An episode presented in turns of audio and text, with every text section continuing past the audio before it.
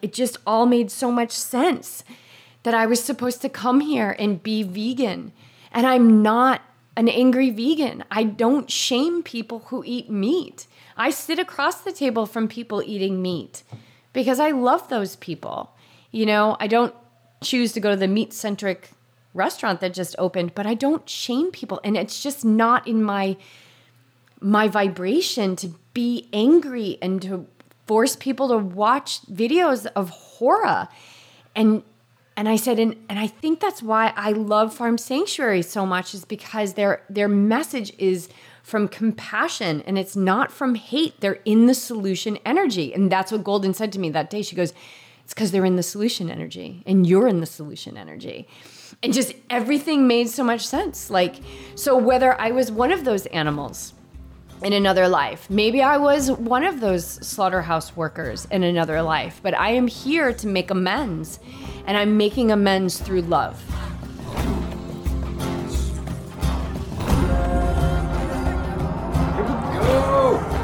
Welcome back to the show, you guys. This is the Yogi Triathlete Podcast. I'm Jess, and I got Beej here with me. We are plant based endurance athletes. We are yogis. We are podcasters. We are cookbook authors. We are coaches. What else are we? Lovers. Lovers. we're lovers. we are lovers. We love all. Uh, so we're here with the August Ask the YTs, and I know you just heard from us a couple weeks ago, but we had so many questions that we didn't want to wait too long until we finished up the episode and all the questions. So we are going to be jumping right in today, but that's kind of a lie because I want to first welcome Christian to the team. Welcome, Christian. He's been listening to the podcast, and Yeah, dude, we're so we're so fired up to have you with yeah, us. Yeah, thanks, dude, for signing up. I know um, you've got Ironman Florida coming up in 12 Is weeks. this his first Ironman? First Ironman. So cool. Yeah, super awesome. So yeah, he just uh, started this week. So yeah, super stoked for this guy. I think uh, he's got everything he needs. Just needs a little guidance. Of course, he has And, uh, everything he needs. we We're just do. gonna pull it out, Right. Christian. We're gonna pull out your greatness, and it's gonna be awesome. It's like you join the team, and we just kind of like reach inside. It's kind of like a sci-fi horror movie, but it's really awesome. And then we just like pull you from the inside out, and then you turn into this.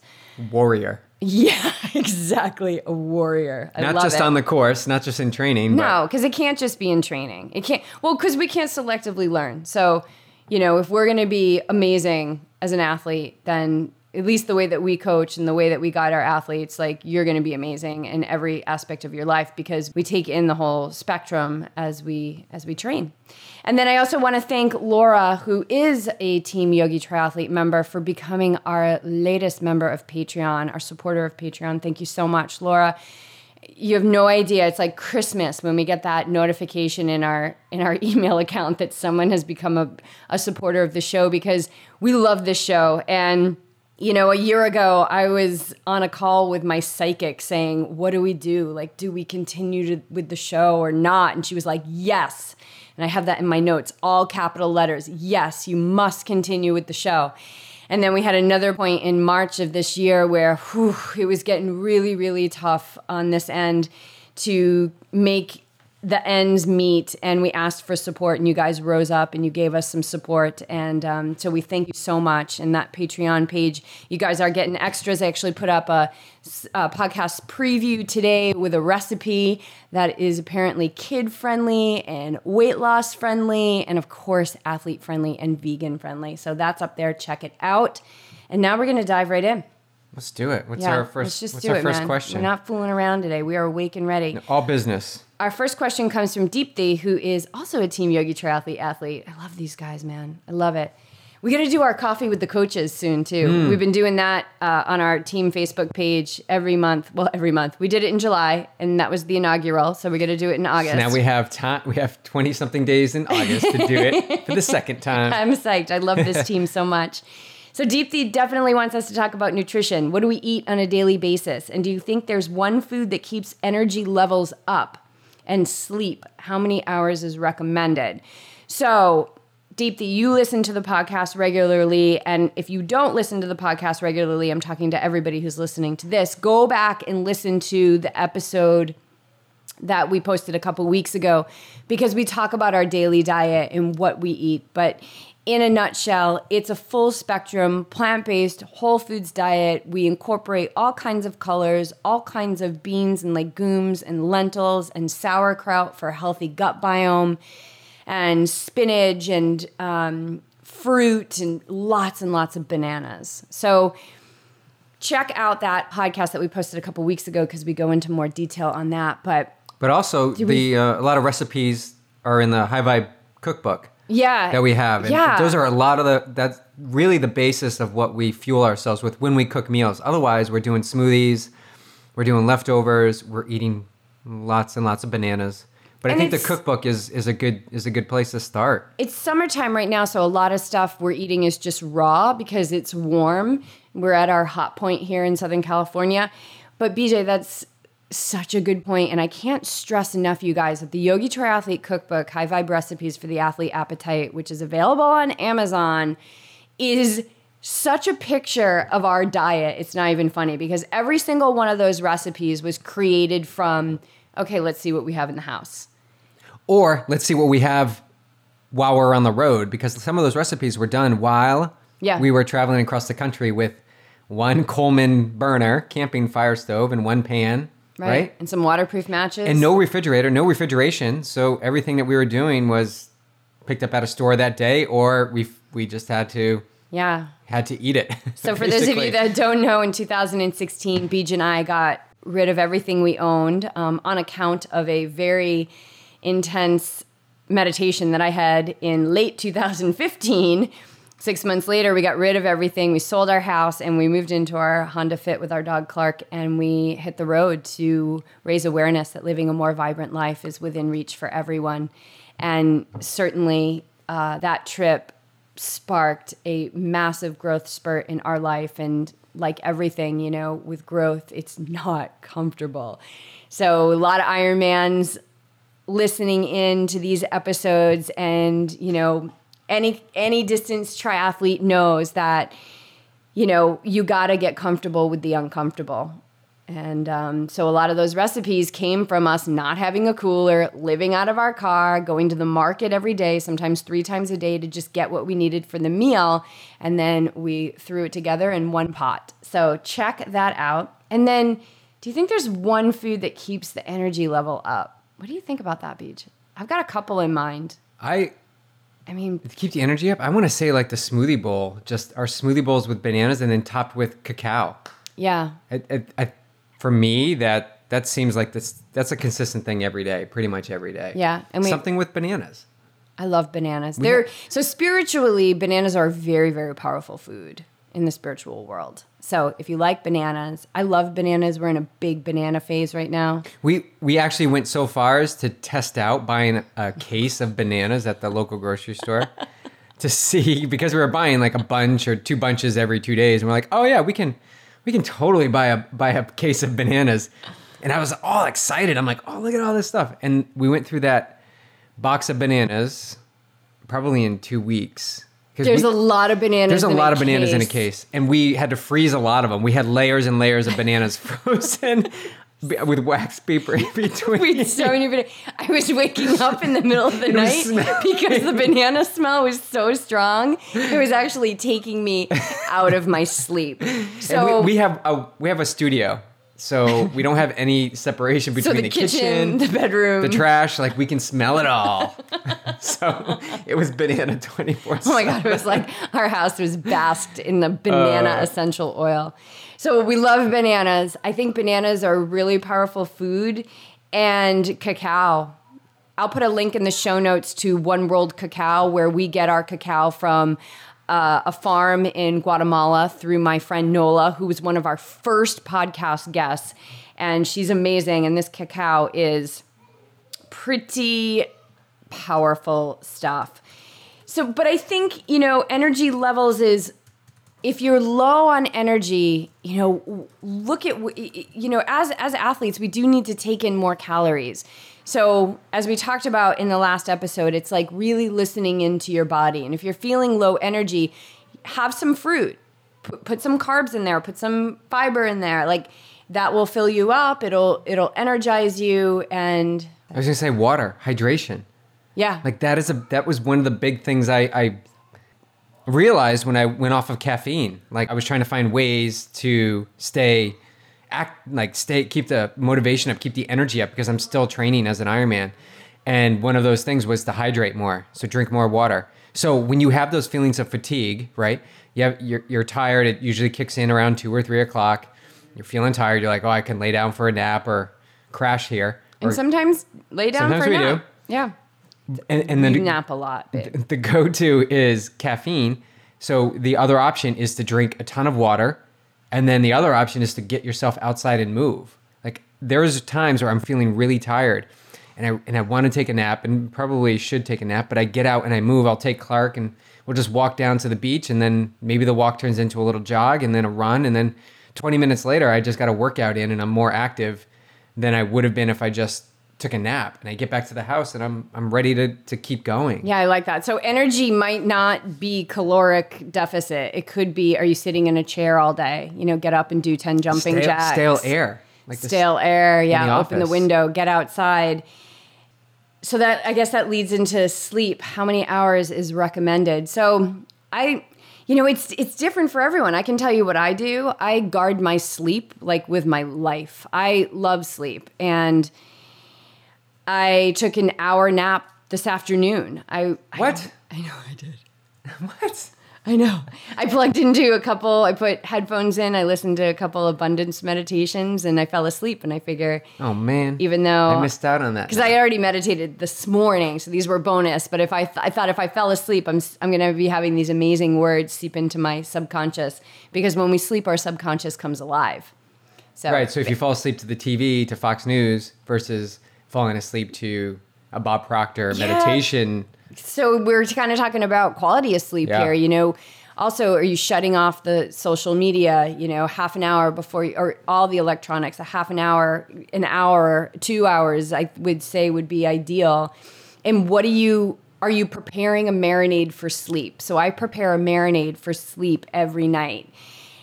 So what I do is I lay in bed and I say, thank you so much for today. And it's organic, so it might be different. Uh, You know, so here's how it might go. Thank you so much for today. I'm so grateful for the strength, the movement, the connections.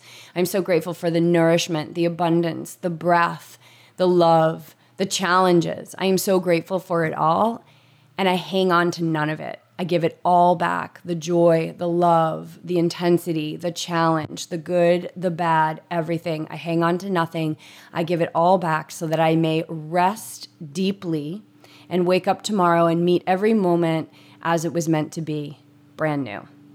And so I do that every night before I go to sleep. I do, I, mar- I marinate myself in gratitude and I rest really well. I've always rested really well, but I would say that it's even better now because I do that. So I like to get eight hours of sleep when I've been in Ironman training or at the height of my run training, you know, it, six hours. I try not to go below six hours. Six hours is like now I'm starting to look at is the work is the workout more important than the sleep. What about you, Beej? I used to be, you know, sleep like the sleep hero. Like I could I could do all these workouts and continue to work all day and drink coffee and and six five six hours of sleep I could rock it out, right? But that was when I was in the depths of like adrenal fatigue for sure. Definitely was not aware of the actual sleep that I needed. So yeah, I could have continued down that road, but I think it would have in the long run just just deterred and hindered my performance. But So, what do you like for? I've never asked you this before. Like, what do you think is your mag? Like for me, I think the magic numbers. Like I like nine hours of sleep. That would be the magic number. I think eight. I'm pretty good with eight. Yeah, You know, I I like to get to bed for by nine and get up at you know five. yeah. Um, that's for me. That seems the sweet spot. But also with a nap or two during the day, that's for for me. My naps are shorter than yours. My naps are like 10, 15 minutes. I'm like quick in, quick out. For me, I know. I know you're you're We definitely have longer. we sometimes it- we have some pre-nap conversations. How long are you gonna be out? Well, probably 30 minutes. Can you make it 40? I'm like, all right. I will go out for 40 minutes. or I'll, I'll be because I do guard it with my sleep. I'll be like, I am sleeping for an undetermined amount of time. So if you wake up, do not make any noise, and then I'll find you like Michael Scott from The Office, like on the floor, like with your headphones, doing plans on your Right. on your computer. You're like, was I quiet enough? I feel like a beast, but Was it yesterday? When was it? Thursday? It was Thursday. I was doing that workout, the brick workout, and I was doing loops. And I did a short loop, and then I came back and you were getting ready for a nap, and you're like, "Well, how long is this loop gonna be?" I'm like, "I'll go for the four mile loop. It's 40 minutes roughly." See, it helps your training. Yeah, It it actually keeps helps your out. training. Yeah. I know. I love that.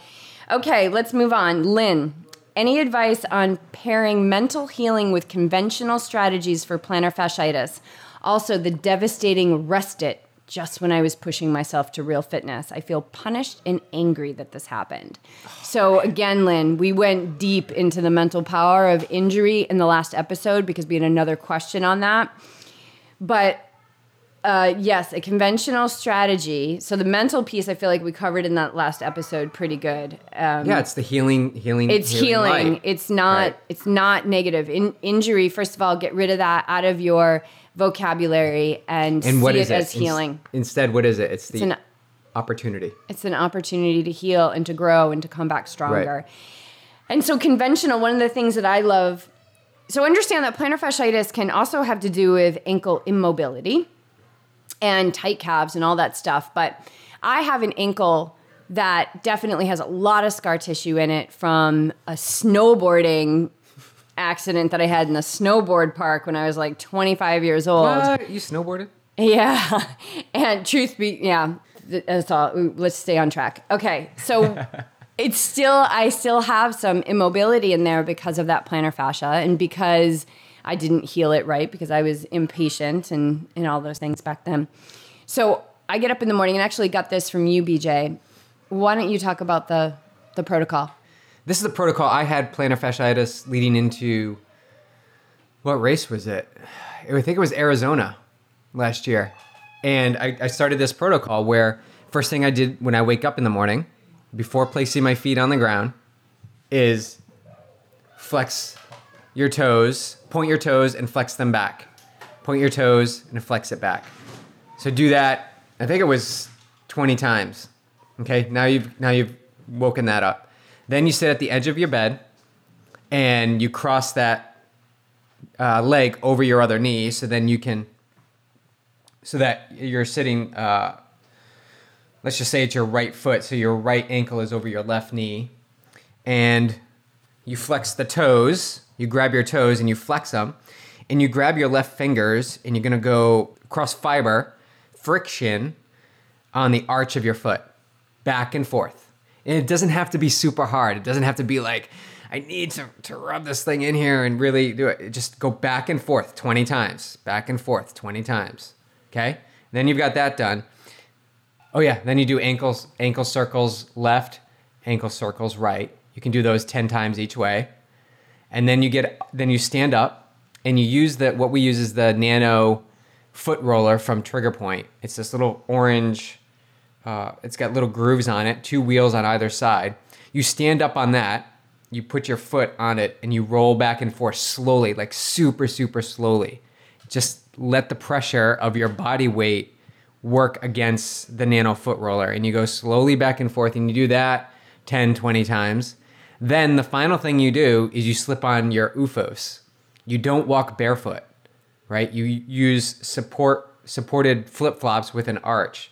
Uh, regular flip flops. I know you have a lot of. No, I have a lot to say about regular flip flops. I like OOFOS because you're not sliding into the thong. And when you slide into the thong, like the thing that goes between your big toe and second toe, it actively breaks down uh, your transverse arch that goes right underneath the like the balls of your foot. So that's actually not a great idea. But I love OOFOS because there's a grip to it, so I'm not jamming into that that arch. And because the the most damage that you're going to do, this is my understanding and my experience, is those first steps of the day. So if you can put some support on, you're warming it up. You're getting when you're doing when you're working with the joint, you're opening up the joint, you're getting synovial fluid in there, you're lubricating it, you're getting blood into the foot, and then you put on the shoes and then you're just walking into your day a lot. You're walking into your day into healing as opposed to regressing Yeah, into the you're- into you're- the opportunity to heal. You're more mobile. Like your foot's more Yeah. mobile versus being stiff. So that's a that's a good one. And then you know the devastating rest it just when you're pulling yourself. You know that's the mental opportunity to heal. That is all about the mental opportunity to heal. And the thing is that notice what comes up. So what's coming up is that you feel punished and angry. So the punished makes you feel like you don't have power. That makes you feel like a victim. But what if you switch that mindset to this is an opportunity for me to heal and it's temporary and it's an opportunity for me to welcome in what is and not going into the future. Because if we go into the future about how long it's going to take or we're indulging negative emotions and thoughts about what's happening, we are prolonging the healing based on universal law, but also because feeling angry and punished is stress in your system. And that's going to put you into that fight or flight response. And that's going to slow down your healing too. So, physiologically and universally, you're slowing down that healing when we feel like we're a victim. Find power in this. And just doing those exercises that BJ mentioned is going to make you feel powerful because you're first thing that you're doing in your day is you're waking up and you're adding to the healing. You're moving forward. You're not regressing. You're moving forward in your day. And prepare your marinade for sleep the night before.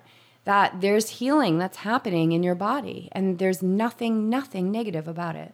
And you can do these exercises more than just in the morning. Like that's that's going to set your tone.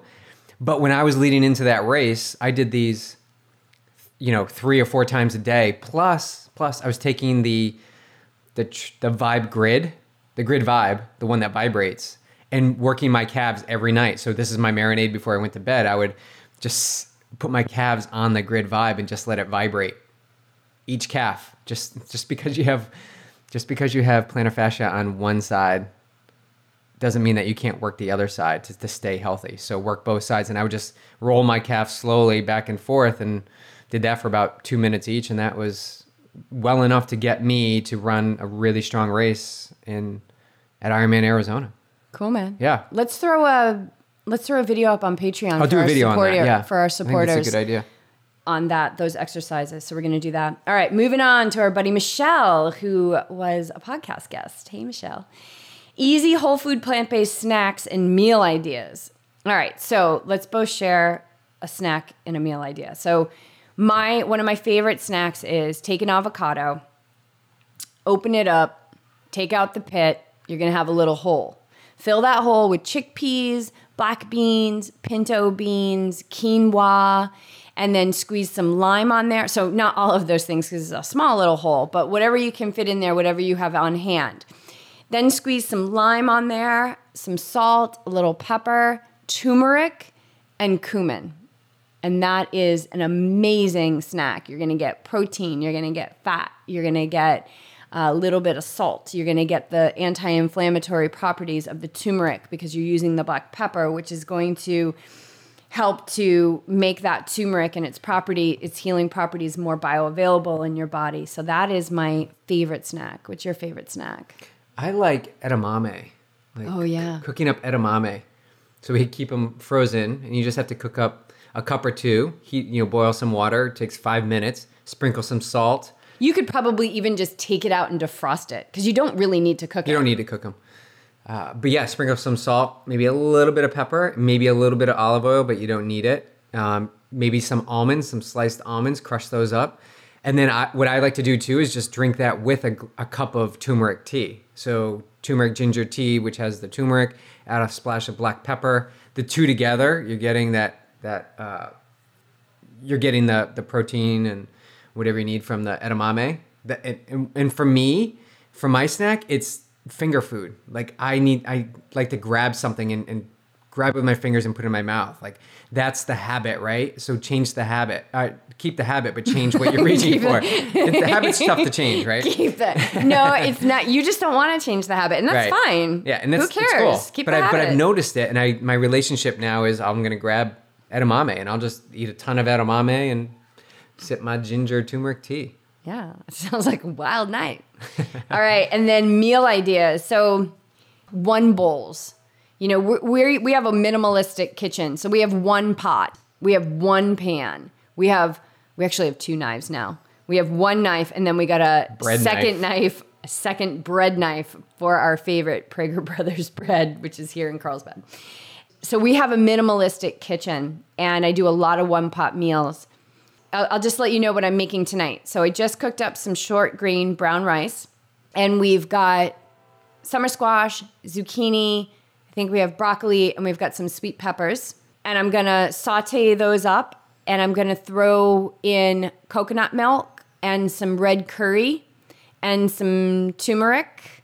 And I'm gonna mix all that up and serve it over the rice. And it's gonna be amazing. And it's not gonna take long at all. Now, even a shorter uh, meal prep for that would be chop up the vegetables and in the last five to seven minutes of the rice cooking or the quinoa cooking or whatever it is that you're going to have for your base throw the vegetables in the pot with it which is i did this on the road all the time at the campsite and then you're steaming up your vegetables so it's it's even better than sauteing it because i'll probably put a little bit of coconut oil in the pan tonight but you don't need to saute with oils you could always use vegetable oil and a lot of times you don't need anything and you do it a lot with with nothing so what's your oh i know i know what your one of your favorite meals is Oh, the buffalo tempeh.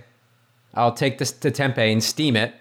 You know, steam it for 10, 15 minutes to open it up, opens up the pores. Then I'll throw it in a pan, skillet, and, and brown it up. And then I'll just throw in soup, uh, sliced up peppers, red peppers. So now those those two are all like cooked up and warm and sizzling. And then I'll throw in Cholula, just straight up Cholula sauce. Nothing else.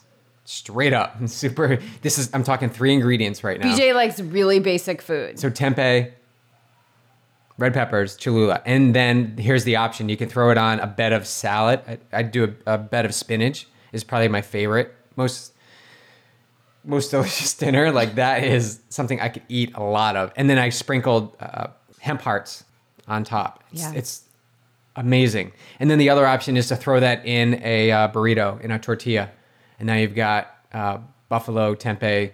Oh, and it doesn't take long at all. And you don't need to steam the tempeh. The steaming Oh, the yeah, tempeh is pretty cool because it just expands it and it allows if you're going to marinate it or have a sauce with it, it allows it the sauce to get absorbed in it. But if you're tight on time, how long would that take you? Seven minutes? super quick. Yeah, super quick. It's so easy. So I hope Yeah. that's helpful, Michelle. All right, Lori. Pre race jitters and how to stay focused during the race. Sometimes I am clear and focused, and other times after my second swim stroke, I assumed I have failed and ruined everything. And then she's got the LOL, which, if your mom is listening to this podcast, it means laughing out loud, not what does she think it is? Lots of love. Lots of love. Yeah. Right. Yeah. So we have sent his mom some, you know, news that somebody would not respond LOL. If there was a death in the family. Yeah, like a death in the family. And his mom will respond to everybody on the text feed LOL. We're like, we need to let her know that that's not lots of love. okay. So, Beej, as Yeah. a coach, what Yeah. do you think about pre race jitters and how to stay focused during the race? Well, first of all, it's completely normal.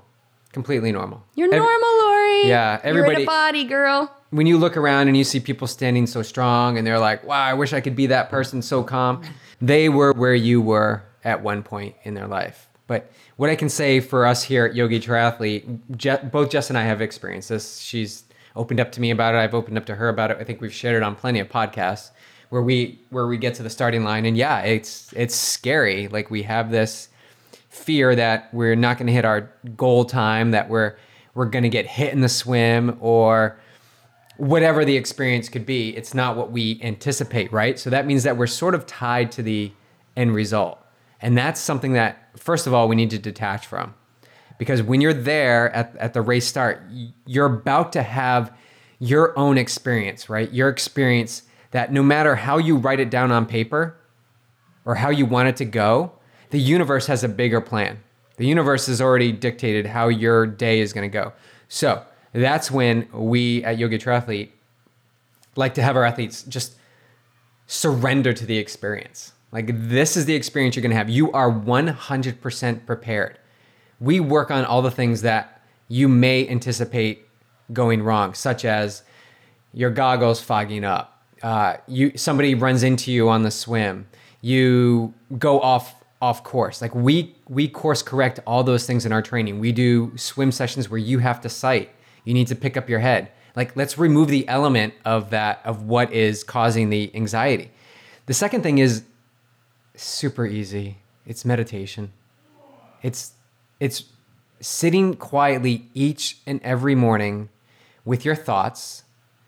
And as you get closer to the race day, you're visualizing how you see the race go. Right? You're seeing yourself standing there. You're seeing yourself have anxiety. You're noticing what the anxious thoughts are coming from. Most likely it's because it's open water. You don't have much experience in open water.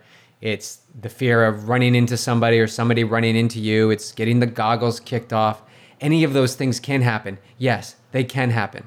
But when you're in your meditation, when you're in that space, you're calming the mind. That calming of the mind and, and slowing down is the exact tool that you need when you're in that situation in the water. Yes. Yes. All these workouts I'm talking about, that's great, that's awesome. But it's the space and calmness you see in meditation that you take with you to race morning. Yes, because meditation creates a, a, a relaxation and a wholeness response. So when you're in meditation, you're practicing present moment awareness. And present moment awareness is, by the way, athletes, the only place that you are 100% at full capacity. That's it. So if Lori is at the start and she's like got the jitters about how it's gonna go and you know maybe thoughts about how the swim's gonna go and the bike and what if I get a flat but she's not 100% at capacity. No, she's not she's not present. She's not present. But you can reel that back in immediately when you Yes. when you notice those And thoughts. Lori knows how to get present. And um, she's and she is she is uh, I believe it is my understanding that she is experiencing this wholeness and relaxation that happens in meditation. So the wholeness comes from the present moment awareness because when we're fully present, we're 100% whole. We're tapping into that part of us that is always complete. It's always complete. It's just that we're not accessing that wholeness within us. And then the other thing it does is that it creates a relaxation response in the body because sitting still and being in stillness will allow the body to activate its parasympathetic healing nervous system and heal the body. So, meditation is huge if you have an opportunity to heal in your body. And then over time, with repetition, because it's all repetition, it's all repetition, every day, commit to sit, that wholeness and that relaxation starts to show up in your life. And the, the first thing I almost always hear from people is like, dude, I got cut off today and I didn't want to murder the person. Like, I didn't want to tail them and follow them home and hurt them because they're getting the wholeness and the relaxation response. So now they've created more space between the stimulus and the response. And the stimulus could be the thought, it could be the pre race jitter. The, what you just said, that one line about how meditation is going to to help you just automatically at the race start is it's so on point. It's so on point. So then the other thing that we're looking at here is how you know how do you stay focused during the race? Well, the only way you can stay focused during the race is by practicing present moment awareness. You have to practice present moment awareness, aka concentration, also known as focus. You have to practice it. We cannot show up on race day and expect to be focused if we're not practicing focus. So if you're on the trainer and you're biking and you've got headphones plugged in and you're watching something on the computer screen, you're not focused. You're not in the present moment. You're not practicing that. You're still going outside You're still going yourself outside. So so that for yeah. fuel to to do the workout. Right. So practice. shut the computer It down. doesn't have to be every workout. No, do it for five minutes. Do five minute intervals. Every time you have an interval, shut the computer down, unplug the headphones, do the work for five minutes, then charge back up, watch whatever you want to watch, go into the next interval, five minutes, unplug from everything. Feel the sensation in your legs, feel the thoughts that are coming into your mind. Ask yourself if they're true or not right? Because most likely they're not true. And now you find yourself in a state of presence, right? You're getting acutely aware of how your knees are cycling over, how your pedal stroke is happening. Are your shoulders relaxed? Where is your head? Where is where are your eyes going? Oh, I've, I have to take a sip of water. Like now you're getting aware. This is 100% transferable to race day success. Oh, it's huge. Yeah. Percent. It's huge. And yeah, I love that, like feeling how the body moves because a lot of times people think injury comes out of nowhere, right? But it doesn't. No, like, watch it. And Right. I did a, um, actually on the Patreon page, if you're a supporter, go there and check out the, the, basically the body scan, the body awareness meditation that I shared. This is a really good one to focus. So body and breath are always happening right now. These are great anchors to the present moment. And that would be a good practice to to check out and you could do that every single day and it just gets you into your body and it gets you into the present moment. So you have to practice being focused and I know you're doing that, Lori. I know you're doing it possibly in a way that you've never done it before because you're doing it through meditation and and that's that's the that's the antidote. It's the it's the antidote. It's the medicine. And then so after a second swim stroke assume that she's failed and ruined everything. Now that's a belief system that i know she can change. But that's also the opportunity to come to come to, to reel yourself back. yeah to get into that present moment. And is this true? Have you failed is the other is the other arm still moving and going into the water okay you have not failed you're still moving forward Right. And the and the failure, the thoughts of failure, for me, I believe it comes from that the expectation. Like you had you had a time on your watch. This is the time I was supposed to hit. I'm already two strokes in, and I'm behind. Right. So you're already lo- you're you're losing sight of of the journey. You're you're in it right now. You're in the experience, and so just detach from whatever it is. I like I like to take the. I don't have a watch on the swim. I don't want that other distraction. I just my focus on the swim is just just to swim to the the next buoy. Like and then even in that it's like and this is what I practice in the pool and this is what our athletes practice. It's presence in the pool. Each stroke when you're in an, like your right hand goes in. Oh, that's cool. My left hand goes in. All right. Now my right hand goes in. And if you need a mantra, it's long, strong, and calm. Like right stroke in, long, strong and calm. You need all those three things in swimming. And the mantra is going to help you stay focused. Mantras are amazing for racing. Uh, I, amazing for racing. I used to use them all the time racing Ironman.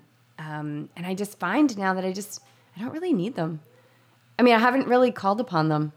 Oh yeah, in Mendocino I did at the end. yeah. At the end when I was really pushing it, it just came to me. It was like, I am not the doer. I am not the doer. I am not the Yeah, doer. Yeah, go back to that podcast and listen to that because Jess really, really describes that situation really, really well. Yeah. I think it was the Mendocino 50K Yeah. uh, race recap. Yeah, I'll put a link to that in the show notes. So, you know, just like we need to practice our focus, this belief system about, you know, that you assume that you failed and ruined everything is just a belief that it sounds like you've had it more than once, so you've practiced it. You've practiced it. And if we're practicing that, we're blocking out the opposite of it, which is I'm succeeding and I'm moving forward. So maybe that's the mantra. When you feel that you failed and you've ruined everything, I'm succeeding and I'm moving forward. And so it's brain training. This is true mindset training to create new neural pathways in the brain that are going to shift your belief systems and allow the ones that don't serve you to fall away. Yeah, so the question, it's the question, do you want to change that or not? That's, that's always the first question we ask. do you want to Do change that change that? And, And it's, and it's okay if you don't, yeah. right? It's Sometimes okay. I work with because I work with a lot of athletes on the mindfulness piece, and I'll say, "Do you want to change that?" And they're like, "No, not really interested." Like I like that part of me. I'm like, "All right, cool. You know, I get it, man. There were things that I was not interested in changing when I first started meditating, but then uh, just keep sitting because it's all gonna fall away, whether And then you you- like it or not." and you can't help but keep all channels open. then you're like, okay, everything is open. Do I even want to be in triathlon? Like this opens up the the big. I know. What do I ask you all the time? Do you still love what you do? Do you still love what you do? And I do. I leave the house. Jess knows this. When I leave the house for a big long ride, it's like you're wait. You're like kicking me out the door because you want to take a nap. but you're, like, you're getting an extra long nap today. but it's like, do you love what you do? And in that moment, I answer immediately yes, without without denial. I'm in extreme gratitude every day that my I have a functioning, healthy mind and body that allows me to get out the door every day to, to train hard for the goal that I want to achieve. Nice, dude. Yeah. I like it. All right, All right, one. cool. Laura, how does pace translate from the treadmill to the road? Great question, that's yours. Laura. That's yours, coach. Actually, I got that today on the treadmill from Laura. and you did you not answer her? Did Oh, you- I did. I Oh, did. okay. I was just taking it in at first. It would be like you to be like, sit with that desire until Monday when this posts. I was like, well, what do you think the pace translate? How do you feel the, the, the pace will translate to outdoors? So I, I can talk to my experience, and yes, the treadmill is definitely different than running outside. There's the momentum of the treadmill, it's automatic, right?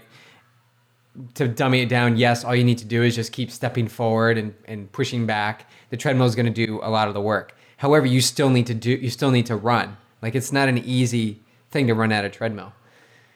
The second thing is set the treadmill to 1%. That should mimic relatively what happens outdoors. Three, it's an opportunity to control the conditions.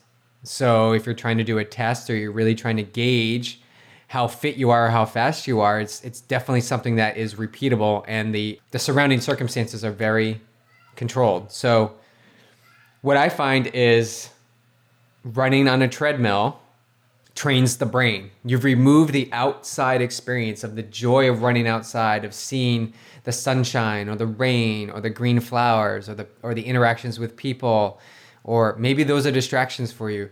But you're you're removing that element of looking around and and maybe the wind and road conditions, hills and and all of that. You're removing all of that. You're getting down to business on the treadmill. It's a very focused brain mental training session. Like I don't go to the treadmill to just cruise at Z1 or Z2 pace. I use the treadmill for for hard intervals. It's very controlled. It's very challenging. Your mind wants to wander. Your mind wants to go to see how much time you have left. So you're just waiting, you're enduring, you're waiting for it to be done. When in reality, what you can try to do, is like change your experience to that. Embrace the sensation, embrace the time that you get to run at this pace, at this effort level. So, how does that translate to the road? I don't know the exact equation. I don't know if there is an equation that seven minute pace on the treadmill equals 730 pace for you outside. That's something we can explore. But what I like to do is, is challenge you to, to have that feel. So I'll use me for an example. My goal is to hit 730 pace at an Ironman marathon. What I run on the treadmill at 1% is a 713 to 719 pace, somewhere in that range. Now, does that translate to a 730? Does it translate to a 719? I don't know. But what I can say is like the the mind relationship with running faster than the pace I want to hit on race day is a huge mental win. It's building momentum within the brain that says, I can run comfortably at this pace at a 7 I only have to hit 730, but I'm running 719 for the distance, whatever it is, five or six miles. Like I comfortably, I ran that. Now my mind come race day is going to be out there. Let's say I look at the watch and I see 730. I'm like, wow. And I feel good. I'm, I've got this. Like I've got this pace. Well, I think it's key for you to run quicker than what your goal pace is on the treadmill because you don't have wind, you don't have conditions. Yeah, those factors. Right. So maybe 719 is translating to your 730 pace. Maybe it is. Yeah. Maybe it isn't. So you should do more of that. Yeah. Faster, Beej, faster. Yeah. But you have to think that you're taking conditions out of it. Right. So it's not going to rain in the gym. It's, you know, it's not going to be windy in the gym. It's not going to be blazing sun in the gym. So I would say that the pace on the treadmill, if you're trying to hit a certain pace, would this make sense? Like if you're trying to hit a certain pace for a race, that you would want to train a little bit faster than your race pace because your race is not going to be on a treadmill. And you're going to have those other conditions. So you might as well get stronger at a quicker pace so that you can go out and use that strength in the conditions of being outdoors. Yeah, and it's not a dramatic increase in pace. Like I just want to make that clear. You're not going to go run five thirties on the treadmill and then and then go out. No, we're talking like- seconds, people. Yeah, we're talking seconds. so- Seconds, people. yeah, Okay, moving on. Thanks, Laura. and great job this morning, Laura. Yeah, dude. she was so excited. She went. She went to the workout yesterday. Yeah, she showed up at the gym waiting for me. She's super excited. Surprised she didn't stay there all the way like, until and today. that workout will be 24 hours from now. Sorry, Laura, but I'm glad you were able to come over and take a shower. All right, Amy, lack and worry. Oh man, do I know about this? Creating a morning routine that's enjoyable and sustainable. So, lack and worry, girl. We live in a world of lack. We live in a world of worry. We live in a world of fear. Everybody's selling it and people are buying it up like it's going out of style. But you don't have to be that person. You don't have to be buying it up. Mantras is a really, mantras are super helpful to move out of these mindsets of lack, like that we don't have enough, that we don't have enough money, that we don't have enough time. And so a, ma- a mantra that I used when we were first living here in California and the, the bank account balance was just like it was just tumbling down and then all of a sudden for the first time in I don't know how many years, 5 maybe 7 years credit needed credit cards, right? And so I had to shit because we hadn't. I thought I was done with credit cards forever, and then I was like, my God, we need these because our life, our money is just going away, and now we're gonna have nothing. So one of the mantras that I used to use, I said it all the time. Okay, I'm going to use the God word. So if that doesn't feel good to you, you can use source or the divine or uh, divine mother or whatever, the universe. You can use whatever you want. But this is what I used to say. I, and sometimes I still say it God is my limitless supply. Large amounts of money come to me easy, under grace, in the perfect way.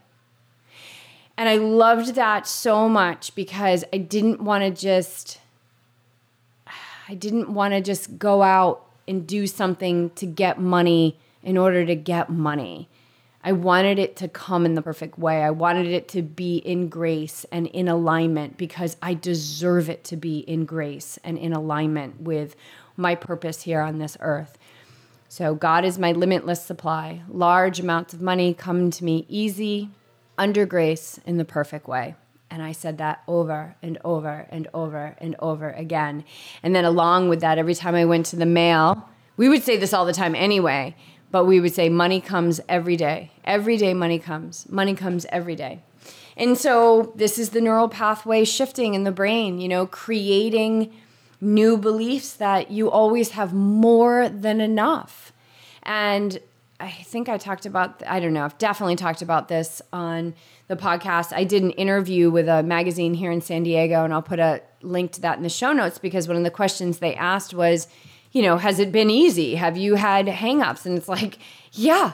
When we had a dollar eighty-one in our business account and no money coming into into our lives for 10 days and even in those 10 days i was like money comes in every day money comes in every day because i knew the physical was going to catch up and we had $9 in our personal account and i would open up the refrigerator and i talk about this in this in this interview i open up the refrigerator and i would look at the food and i would look at the vegetables and i would look at the color and i would think my god we have I have more than I could ever need. I am healthy. My husband's healthy. My dog is healthy. I have a roof over my head. So it's looking everywhere for the gratitude. Prepare your marinade for sleep. Rest in the knowing that you are provided for always, always, and that right now, right now, you are fine and then creating the attitude of gratitude. So I used to think that was like, oh, whatever, I'm grateful. But I was not grateful until I was brought to my knees and really had to start getting grateful. So getting grateful. What do you, what can you be grateful for in those moments where worry takes you over? Look at everything that you have. Look at everything that you have and prepare that marinade for sleep and gratitude and detach before you go to sleep and um, and know that the universe is inherently abundant and that money is just energy and it's this this I, belief system that we have to work really hard to make money or that the only people that make money are CEOs or people in finance. It's a load of crap. It's a load of crap. And perfect example we have Beej and I have condensed our teaching schedule with studios and our um, you know coaching and everything. So so money is coming in and like it's coming in through PayPal and it's and it's coming in directly into our business account through the yoga studios that we teach at. So money isn't actually coming in envelopes anymore in the mail, which it used to come in through different ways that people would pay us. And so it made no sense today for me to think that there was money coming in the mail. And we walked down to the mailbox and I just had this this knowing like we're gonna get money in the mail today. There was no reason we were supposed to get money in the mail today. And I got hundred dollars in the mail today. Hundred dollars. Somebody sent us hundred dollars. That's insane. It's amazing. And it's proof. It's it's it's just proof that money can come in the perfect way easily without having to work hard or ask for it. And that doesn't mean action. So I don't want you to think that you can sit on the couch and watch Netflix and then all of a sudden have money rolling in. You act and allow. You act and allow and you believe. You believe. And look at the leaves on the trees. Look at the grains of sand on the beach. Look at the blades of grass. There is no lack in this universe. That is a completely flawed belief. It is untrue. This universe is so abundant, and that abundance is your divine right. And it's a vibrational alignment. It is a vibrational alignment because if you're aligning with lack, then that's where you're living. And if you're aligning with abundance, people are going to send you money in the mail, right? Like it's just it's crazy. And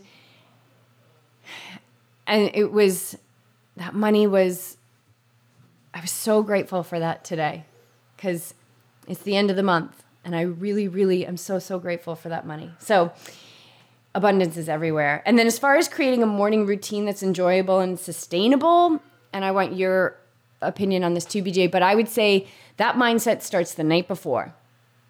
It starts the night before. You set that alarm and you look when I set my alarm last night for 4:45 this morning because I knew I wanted to get my meditation in and I wanted to get a run in and I wanted to exercise Clark and I wanted to have time to make breakfast and I wanted to get to 8 a.m. yoga on a Saturday.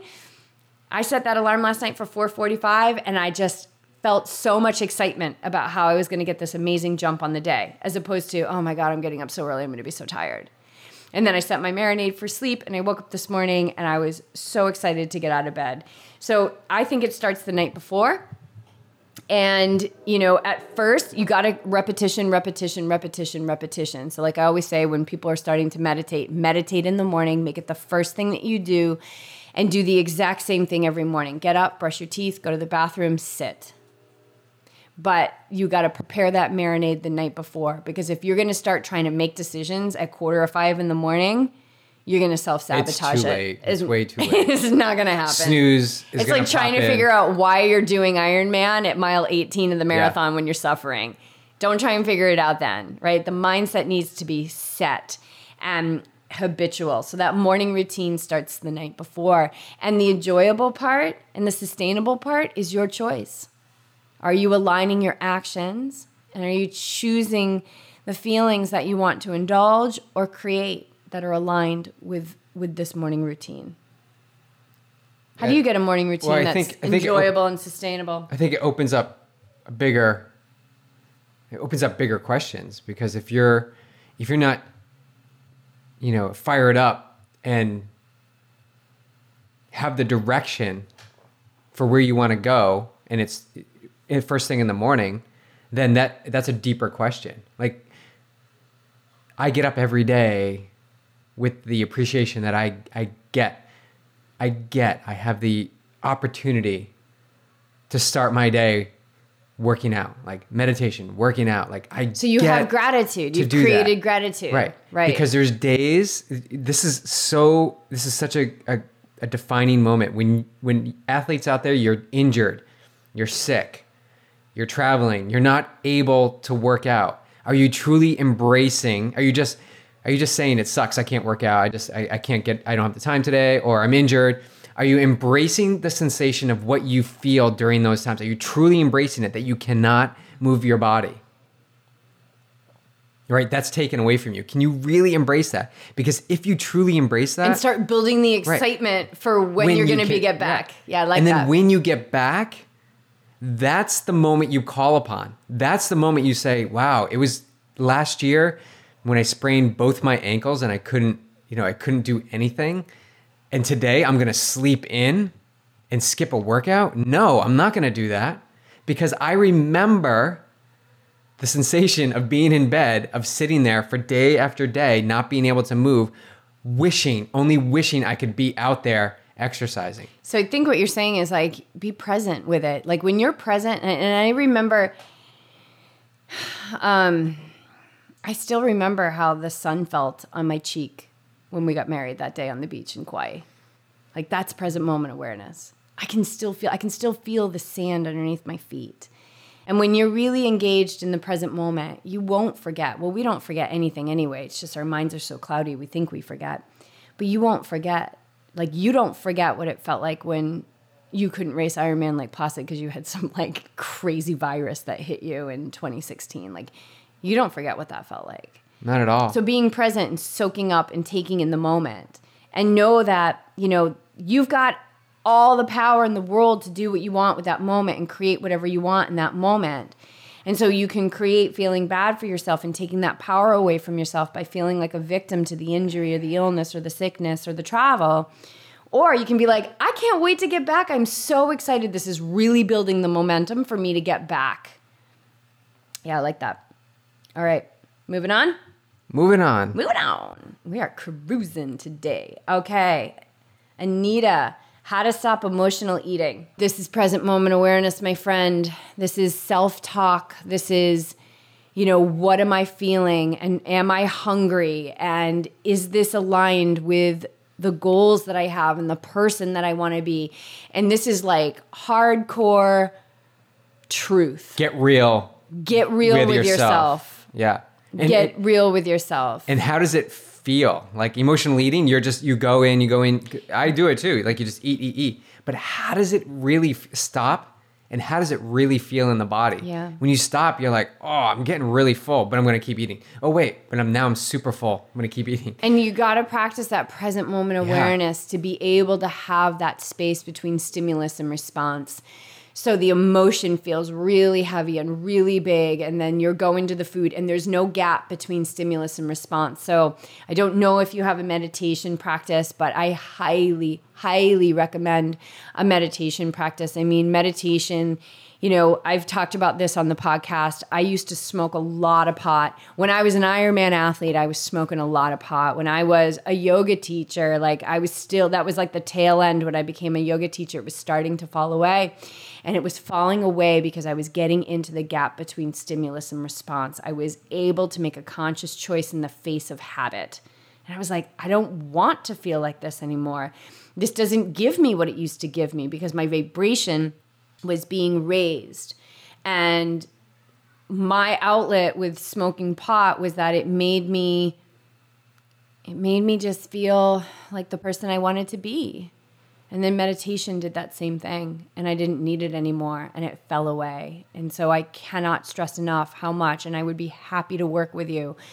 Uh, I work one on one with people or join our M21 group. That community is so strong and powerful. It's insane. And I love how people are getting into the groove. Like they're they're like on their phones in the midst of like a intense wave in their life and they're like chiming into the community and we're like, "All right, here you go. Like take a breath. It's present moment awareness." But just to have we have I think we've got like 55 people in there right now. Like 55 people are now there and they're supporting you because we're all just trying to figure this thing out. We're all just trying to figure this thing out. So I will give you um, a tip that I just heard on podcast, and it's called the instead of eating list. This girl makes up a list of, and it's Sam Shorkey, vegan bodybuilder. She makes up a list of all the things to do instead of eating. So she doesn't make up this list in the mid- in the midst of an emotional eating attack, like when she wants. Right, that's her not the time to be. when she's like about to have her feet that. sticking out of like the tub of a peanut butter jar. But she makes the list up when she is like whole and complete and fed and not emotional. And then she goes to that list. So maybe that list is in the kitchen in big letters on bright paper and it's your instead of eating list. Instead of eating, I'm going to go for a walk. Instead of eating, I'm going to do 10 push-ups. do 10 push-ups instead of eating i'm going to drink 24 ounces of water instead of eating i'm going to drive to an empty spot in a parking lot and i'm going to scream instead of eating like so you make up all the things that It that could be tasks too. Like, what, Yes. what do you have to do? So instead of eating, I'm going to go out and garden and weed the garden. Right? These are tasks that you can accomplish throughout your day, like Yes. household tasks. So now you're not only removing yourself from binging, binge eating, or emotional eating. You're you're getting stuff accomplished in your Yeah. in your house. And that just that list is going to be your buffer between stimulus and response. Now, within that, you still have a choice. You've got the choice. And let's say you still choose the emotional eating, but at least you're choosing it. And that's the first step. That's the first step is that you're choosing it with consciousness um, or not choosing it with consciousness. So, oh, yeah, I would love to dive in that deeper with you, girlfriend. So, anyway, I'm here for you.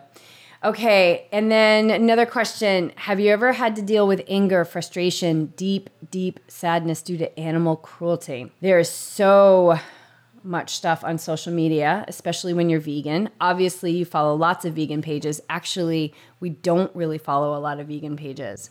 I mean, we have a lot of vegan athletes, but I'll tell you right now, I don't I don't follow the people that show the horrible videos and I and I will get into that why I don't do that because that's really the answer to this question. How do I deal with this? Probably the best solution would be to stop using social media altogether, but that's not easy since we're connect with people through it as well. So the first thing I have to say is that you can delete Facebook off your phone and you can cancel your account. I see a lot of people doing it. Like, I'm done with Facebook. Facebook's this and Facebook's that. And it's like, Facebook's just the symptom. Facebook is the alcohol for the alcoholic. Like, it's what's underneath. What's underneath that is, you know, is really the belief system or the behavior pattern that's not serving you anymore. And that's what we want to look at. So, you know, face in the short term if facebook is just exacerbating but you realize that you want to get to that underlying belief system then you know get rid of facebook and get to the underlying belief system but don't think that getting rid of facebook is going to help because right? it's not Yeah, it's not going to help. It's still going to exist. It's going to be there. In, in it's going to show up right. it's like So the you- classic like oh my god there's that person in the grocery store that i don't want to see you and you avoid them aisle. well whatever that issue ha- you have with that person is going to show up in another person or another life situation or you're going to start seeing that same person everywhere you go until Right. you deal with it you, can seriously get caught up in all these videos and and Yeah, I- and articles and, and stuff that people are posting. We did, we were following a few, and I think we just uns- we just unfollowed. Like it's just it's just not aligned with the message yeah, right, that i want to put out right. It's not aligned. So what how do you I mean, you're a totally compassionate person when it comes to animals. So how do you deal with it? Like when you think like when we were driving cross country and we saw those slaughterhouse trucks. And there is a podcast that we talked about. I talked about this on and I think it's called Relationship Road Trippin'. And we it's actually really I actually listened to it not too long ago because we talk a lot about fear because we were in Arizona at the, that point and we talk about the most intense times and my thing was the slaughterhouse trucks the transport trucks that i would see through the midwest and on that trip we drove 7000 miles so i saw a lot of animals We getting were behind transported to their behind death a lot of trucks like that. Too. yeah, we man. passed so many. So I'm going to put a link to that in the show notes, and if you haven't listened to that, it's a good one. We talk about relationships, and we talk about um, we reflect on our trip, and we also talk a lot about fear. So that's a really good one. But how do you how do you navigate? Like, what's your relationship to it when we're driving up the five and we go past that factory farm on our way to NorCal? I so I use the um, peace and harmony. Oh, that's so good. So I send five peace and harmonies to the animals and three peace and harmonies to myself. It, it it's literally you're saying peace and harmony, peace and harmony, peace and harmony, peace and harmony, peace and harmony five times directed at them. And then peace and harmony, peace and harmony, peace and harmony three times directed at me. And I do that until the energy starts to dissipate, starts to to lower down. I also for me personally, I think of the experience we had at Farm Sanctuary and the ability that you and I had to to impact those animals the fa- the whole farm sanctuary community we dove in for I don't even know oh I think it was 4 or 5 days of like hard labor on the farm helping these animals being up close with them and that's what I want to celebrate I want to celebrate the time that we were able to give to these animals that were once in a situation that was not a, a, That was a good horrific. scenario Yeah. and now they've come out the other side so all i can all i can do is keep sending positive positive energy to those animals that are in the truck that are still in the the factory farms And the people who are working at and those peop- factory right farms. the, e- their energy has got to be super low super dark like i don't want i don't wish that upon anyone i don't wish them any harm i don't wish them any no, they'll be taken care of. yeah, Believe me. You just don't, and you don't want to create any car, any bad karma. Right. So, so what's the opposite? The opposite is to send them healing and positive vibes, and and really understand that you are doing something to help them by doing that. Like just stepping away and saying you can't do anything. or that sending them positive vibes is not doing anything. Right. It's doing so much. So you're in. So I did a post yesterday on my personal page about because this has been coming in so big for me this week, and especially around the vegan movement. It's really been coming into my meditations. Is this idea that, and I really, I learned this, I got so much clarity around this. I think, you know, my meditation teacher has been telling me this for years, but I got so much clarity around this really through the M21 group that the problem and the solution are not the same energy. They're not the same energy. So if we're ruminating in the sadness and the horror of what's happening, we're in the problem energy. We're not in the solution energy. Okay? So I did this meditation that was from the M21 group on Monday. Golden did it. It's a guided guided meditation. We do guided meditations in there. And it was so amazing and she one of the questions she asked was like about a belief system that you want to shift. And I've done so much shifting around the belief system of lack when it comes to money. And this question that's been coming into me this week has been what am I not seeing? Because everything is in flow. So I'm like, what am I not seeing? So the question that came up in that meditation was, what am I? I've healed so much around financial lack and these old belief systems that don't serve me. What am I not seeing? So that was kind of my thing that I wanted to open up and expand on in my meditation. And then she says, well, envision and feel that ex- an experience of that person that has shifted that belief system. And I haven't told you this, BJ, but I had a vision of being at Farm Sanctuary. My God, this makes me like want to cry because it makes so much sense. And we donated, we are going to donate a ton of money to build tiny houses at Farm Sanctuary so people can come and they can visit the animals and they can volunteer. And I had this vision of being there. And I had this, I could hear myself saying, like, this is such joy. Because we were talking to people there at Farm Sanctuary. This is such a joy. I'm and in my meditation, I hear myself say, I meditated about this. I dreamed about this. This is such a joy for us to do. And so I was talking to Golden about it, and I was like, I'm like, it just all made so much sense that I was supposed to come here and be vegan. And I'm not an angry vegan. I don't shame people who eat meat. I sit across the table from people eating meat because I love those people.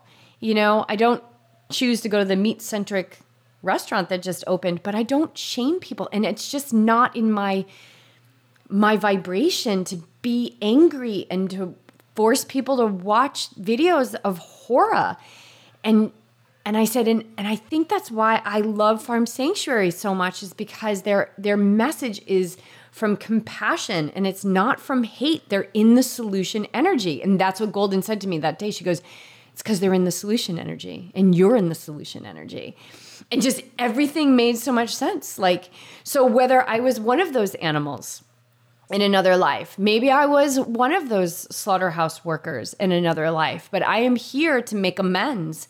And I'm making amends through love. And we weren't vegan at one time. We weren't vegan at So one we were time. like all these other people. I used to eat 11 pieces of bacon at breakfast. That was like my magic number. And it's funny because 11 is a really spiritual number. So talk about being contradictory. But But you were there once. so be in the I was there once. solution energy. Yeah. BJ's technique of peace and harmony is so effective. And you do that with intense focus until you are calm again. And I'm just going to end this question with a post that my meditation teacher posted yesterday. Don't try and banish the darkness that is in this world today by beating it with a stick. Turn on the light. Every attuned thought, word, action, and feeling we have illumes a small part of the world. And it does. Because Farm Sanctuary, which has helped thousands and thousands of animals, started with one animal, Hilda. It started with one animal. And Gene Baur didn't know what that Farm Sanctuary was going to turn into what it did. But it started with one act of compassion, one act of bravery, one act of love. And we just need to keep doing those because we want to be in the solution energy. So be in that solution energy. All right. Final question. That was beautiful, by the way. Thank you. I'm getting so much clarity on this vegan thing. It's just amazing and how committed I am to stay in that love and that solution energy. All right, Tina, coming in with the final question today. Recovery after two 50Ks this spring and summer. Exclamation point. What are you doing to give your body some extra love? I want to ask you, BJ, as an objective person, what do you think I do to take such good care of my body? You take time off. You take rest.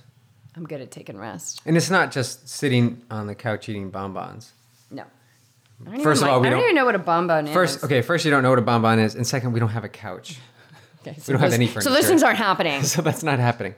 But it's taking the downtime. It's being it's being okay with not having that structured plan to get out and run. It's not feeling like, oh my goodness, I'm going to lose all this fitness and all this, you know, speed and strength that I have worked so hard for. It's Because I know I can get it back. Right. It's accepting where you are and that your body needs to rest because we always talk we we talk about the stress, rest, adapt, right? You stress the body, you need to rest it. And then in the rest period the body adapts. So after these two races, well after the first race, you rested, your body adapted to what you did on that race day, and then you let up, got back to training, slowly ramp back up. We didn't get go right back to 40 miles a week. We started at 20, 25 miles a week and slowly ramped that up. You raced again, you stressed the body, Killed it. then you rested a good period Yep. and then you adapted now you're you're training for another 50k Yeah. And I feel good. and but you're keeping up with the this the, the the things that matter most right the things that matter most when you're not training the meditation the nutrition and yoga Yeah. so those three things don't get a break they don't get a break when you're when you're off No, the if plan. anything, it's it's even better. Right. It's so as an better. objective obser- observer, those are the things that athletes should be doing Hmm. when they're out from a race. Yeah, it's definitely that was going to be my answer is that it's the recipe. So the meditation, the rest. After Mendocino, I took 2 weeks off from running and I did a lot of yoga and I did walking. And it wasn't a plan 2 weeks. It wasn't like I'm going to take 2 weeks off. I wanted a break. I didn't know that I was going to race again in 7 or 8 weeks. And then during that taper, I signed up for that next race, which was just like this intuitive hit, like boom, just signed up for it. Uh, what I didn't know at the time was that it was going to be an amazing experience. And then coming off the Black Mountain, where I had an hour PR, I rested for another two weeks. But I started running in that second week because I just wanted to get back and my body felt really good. The rest is important because if you're not adapting, you're asking for opportunities to heal, to show up, and you're asking for overtraining, and you're asking to not be able to hit those higher levels that you want to hit as an athlete. You have to rest so that you can adapt. You have to rest. You go hard on your hard days, easy on your easy days. I have an amazing coach, so I don't even have to think about that. I just have to execute. I just have to execute. Like today, I executed a tempo run, or you had intervals in there. What would you call that? Is it tempo or interval workout I did today? It was interval. Yeah. And my legs were so heavy, but I just executed it. You know, I was in that present moment, I executed it, and then got back here and I went to yoga. And, you know, it was, and then I came back actually this afternoon and, you were like, What are you doing? And I'm like, Well, I'm just getting this hit that I need to rest. So I rested and I napped. I feel like this whole podcast is about how much I nap. So I think it's that, but it's also what do I eat? What do I eat? I eat a whole foods plant based diet. I eat a very alkaline diet. I don't eat a lot of processed foods. I love potato chips. I am I do not hide that. I love potato chips. I've got potato chip karma. But it's not you're not eating potato chips every day. But I don't have potato chips every day. No. So I choose, you know, and um, meditation, you know, and having a healthy relationship with my sport. And meditation provides a purification process for the body. It provides a pro- purification process for the body. So when you first start meditating, you might get sick. You might get you might have an opportunity to heal in your body because your body is purifying. But now I can't remember the last time that I was sick, or I can't remember the last time I had like an injury that took me out. I mean, I just choose times to heal when I feel like my body, like, okay, it needs time to heal now. And I give it time to adapt. And sometimes that's a week, and sometimes that's a day. And like last year, I took a few months off from running and I just did a lot of walking and a lot of yoga. So it's, I think it's just this recipe.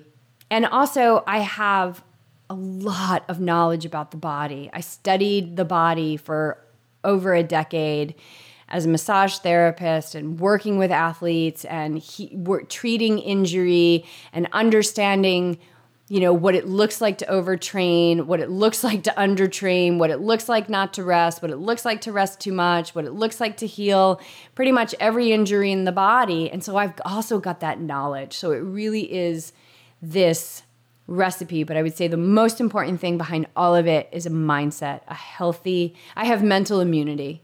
I have mental immunity. Like I have a very, very solid mindset, and I don't say that in an egotistical way. I say it in a way that, man, I have, I have committed like crazy to training my mind, and it's twenty four seven. I'm not in an off mode at any time with my mind training. It's 24 7 mindfulness.